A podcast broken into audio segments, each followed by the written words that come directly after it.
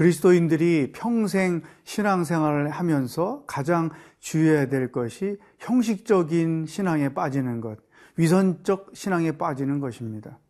나는 과연 어떤 모습으로 신앙생활하고 있는지 오늘 이사야 본 말씀을 통해 우리들의 삶을 들여다보도록 하겠습니다.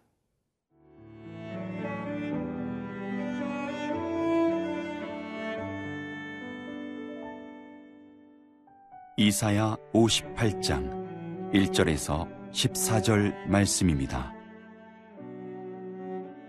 크게 외치라. 목소리를 아끼지 말라. 내 목소리를 나팔같이 높여 내 백성에게 그들의 허물을 야곱의 집에 그들의 죄를 알리라. 그들이 날마다 나를 찾아 나의 길을 알기를 즐거워함이 마치 공의를 행하여 그의 하나님의 규례를 저버리지 아니하는 나라 같아서 의로운 판단을 내게 구하며 하나님과 가까이 하기를 즐거워하는도다.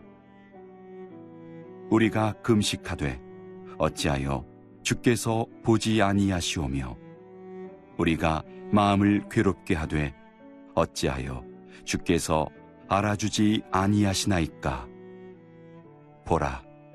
너희가 금식하는 날에 오락을 구하며 온갖 일을 시키는도다.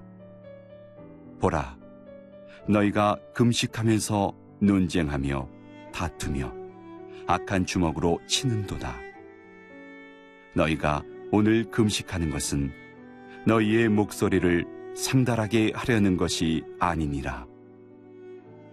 이것이 어찌 내가 기뻐하는 금식이 되겠으며 이것이 어찌 사람이 자기의 마음을 괴롭게 하는 날이 되겠느냐? 그의 머리를 갈대같이 숙이고 굵은 배와 재를 펴는 것을 어찌 금식이라 하겠으며 여호와께 연락될 날이라 하겠느냐?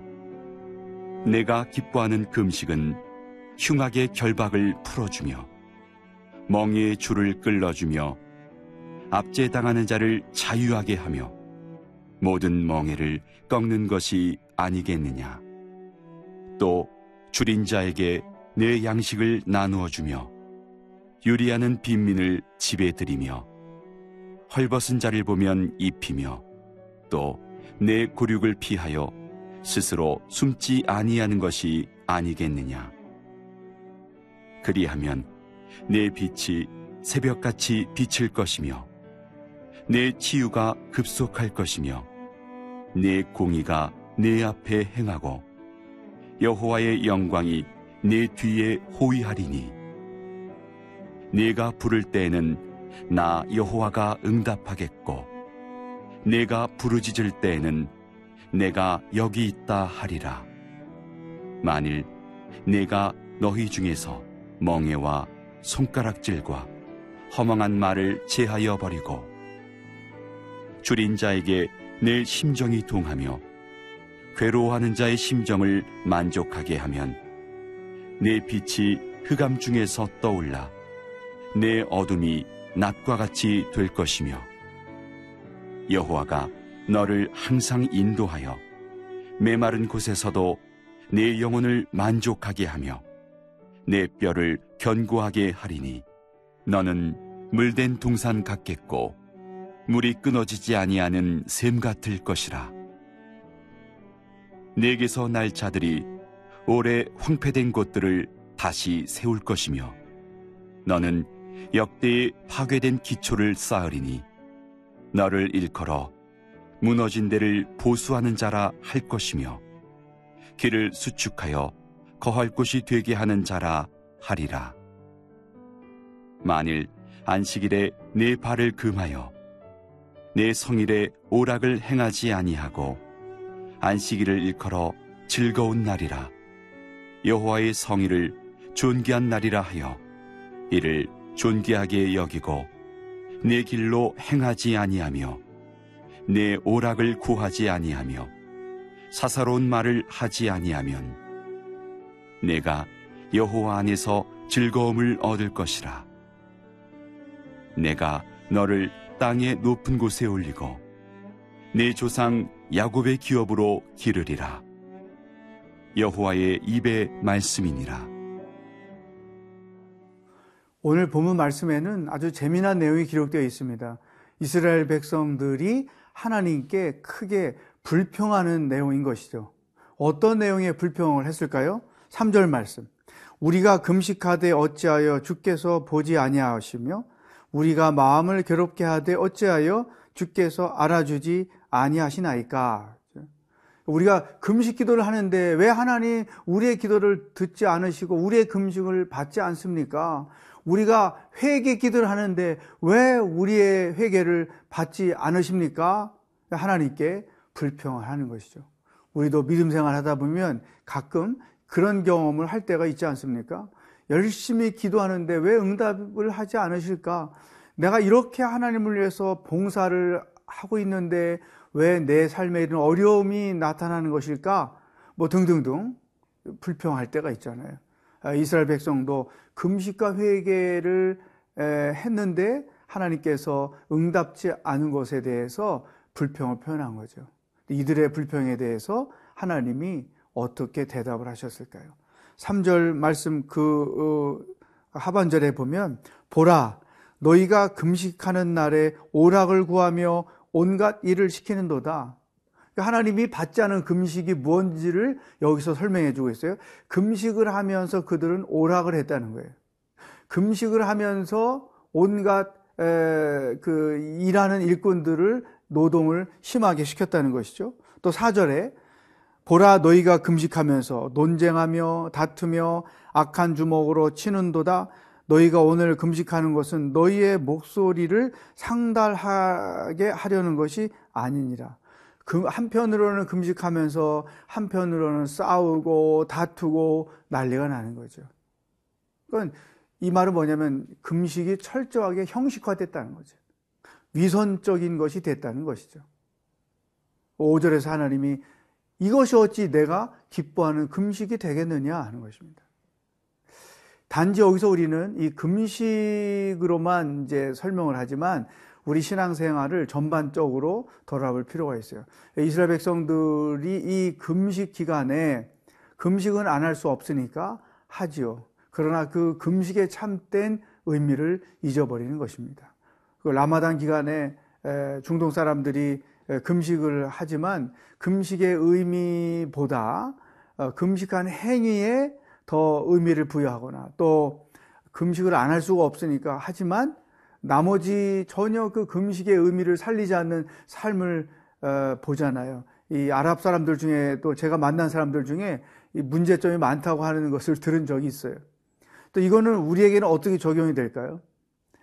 고난 주간 한 주일 동안 지킬 때에 고난 주간에 금식을 하기도 하고 또 저녁마다 혹은 새벽 특별 새벽 기도를 대부분 다 한단 말이죠. 그러면 이 한 주일 동안에 그 고난을 묵상하면서 주님의 그 고난에 동참하는 그러한 시간을 갖는 것이 마땅한데 새벽이나 밤이나 어, 예배에 참석하고 또 금식을 하고 그것을 대신 또 좋은 일에 쓰기 위해서 헌금도 하고 이런 행위는 다 있어요.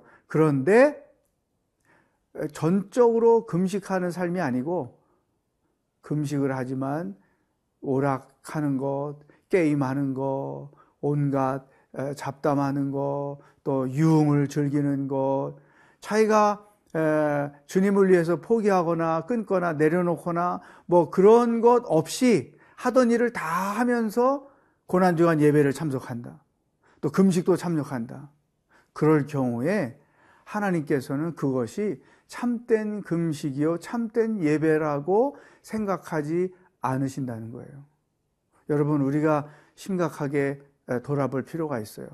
그래서 우리가 고난주간 동안에 어, 혹은 금식을 선포할 때 이런 표현 쓰잖아요. 미디어 금식.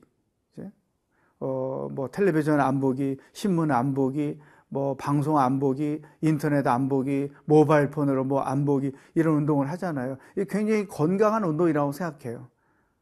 어, 참된 금식은 또 참된 절기는 또 고난 주간은 정말로 주님의 고난에 집중하면서 내 개인의 삶을 최소화하는 단순화시키는 그래서 어, 금식의 의미도 살리고 또 주님의 고난에 깊이 동참하는 그러한 기회로 삼지 않으면 우리도 이들처럼 형식적인 신앙, 위선적인 신앙인으로 전락될 수 있다.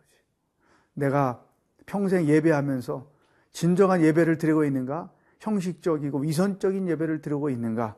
우리 자신을 돌아보는 어, 말씀이 되기를 축복합니다.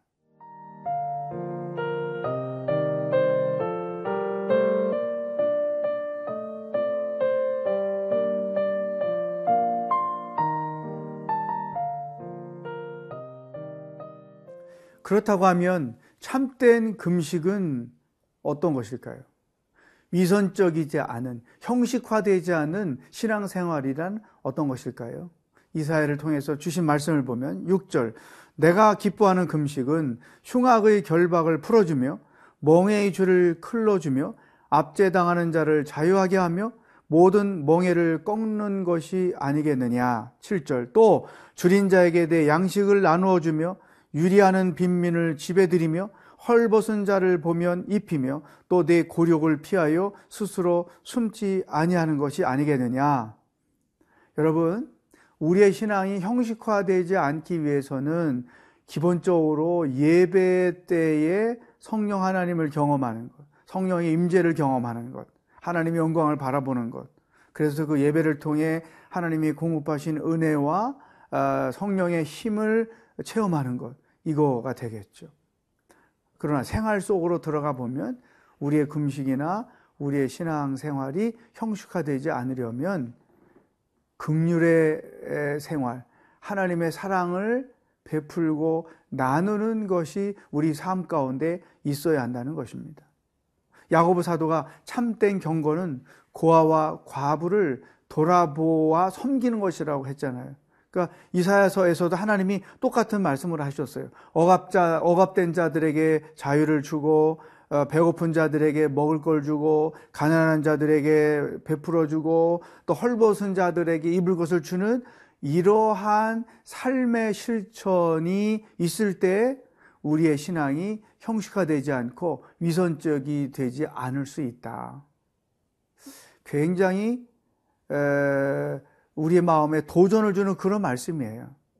단순히 내가 하나님의 말씀을 묵상하고 그 말씀을 순종하며 살면 되지. 보통 우리가 여기까지만 생각하고 살아왔는데 이사야서를 보니까 하나님은 한 걸음 더 나아가서 물질적으로 내가 갖고 있는 은사 혹은 어, 어떤 그 재능 이와 같은 것들이 소유 이와 같은 것들이 없는 자들, 부족한 자들에게 나누어지고 베풀어지는 것까지 가야 우리의 신앙이 참된 것이고 형식화되거나 위선적이지 않을 수 있다. 여러분 굉장히 사회 선교적인 말씀을 우리들에게 주셨습니다. 우리 교회가 어, 형식적이고 위선적인 신앙을 갖고 있는 교회가 되지 않으려면 이 사회 선교를 열심히 잘 해야 된다는 말이에요. 뭐 이 사회 곳곳에서 나라가 해결해 주지 못하고 있는 영역들이 있지 않습니까? 그 교회가 하도록 하나님이 허락하신 영역들 이런 것들을 인식하고 섬기는 것 이것이 중요하다. 이렇게 형식적이지 않고 위선적이지 않은 금식 신앙생활을 하게 될 경우에 하나님께서 이런 약속을 주셨어요. 구절 보면 내가 부를 때에는 나 여호와가 응답하겠고 내가 부르짖을 때에는 내가 여기 있다리라. 자, 우리가 하는 기도, 우리가 간구하는 것에 대하여 응답하시겠다고 약속을 하셨고 10절에 두 번째 줄인 자에게 내 심정이 동하며 괴로워하는 자의 심정을 만족하게 하면 내 빛이 흑암 중에서 떠올라 내 어두움이 낮과 같이 될 것이다. 우리들의 삶에 하나님의 빛, 영광의 빛, 구원의 빛, 축복의 빛이 임하게 될 것이다.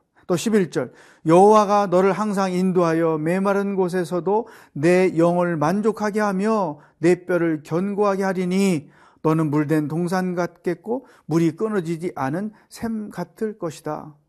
참된 삶의 만족을 우리들에게 주실 것이다. 그러니까 신앙인들은 어, 일상생활 속에서 얻는 그 만족이라는 것이 소유나 어떤 자기가 원하는 소원을 성취하거나 어, 성과나 그런 데서 얻어지는 것이 아니라 하나님께로부터 오는 것이다. 하나님의 공급함을 통해서 얻는 것이다. 그런데 하나님의 공급은 위선적이지 않고 형식적이지 않은 주의 사랑과 아, 소유와 또 자기들이 갖고 있는 것들을 이웃과 나눌 때 얻어지는 것이다. 이 그 표현 물된 동산 같고 마르지 않은 샘물 같을 것이다. 이, 이 가사를 가지고 찬송도 부르고 책도 쓰고 하는 걸 많이 보잖아요. 그러니까 어, 시편 1편에 나오는 어, 시냇가에 심은 나무와 같을 것이다. 그렇죠. 그러니까 어, 참된 어, 신앙인은 형식적이지 않고 위선적이지 않을 때 우리 안에서 이와 같은 물된 동산과 같은 풍성함 하나님 안에서의 누림이 있게 될 것이다. 사랑하는 여러분, 평생 주의하셔야 될 것입니다. 내 신앙이 형식화되거나 위선적이지 않기 위해서 우리는 늘 하나님 안에서 말씀을 삶에서 실천한 말씀을 살아내는 특히 어려운 이웃들을 보살피고 그들에게 사랑을 베풀어 줌으로써 우리의 삶이 물된 동상 같은 그러한 생활이 될 수 있기를 주의 이름으로 축복합니다. 기도하겠습니다. 하나님, 형식화되고 위선적인 신앙이 되지 않기 위하여 하나님 앞에 말씀 앞에 날마다 엎드리게 하시고 또 그 말씀을 삶으로 살아내므로써 어려운 이웃들을 섬기고 사랑하고 베풀어 줌으로 우리들의 삶이 물된 동상 같고 마르지 않는 샘 같은 아름다운 삶이 되게 하여 주시옵소서. 오늘도 우리와 동행하실 주님을 기뻐하며 예수님의 이름으로 기도합니다. 아멘. 별 위에 더 멀리 더 가.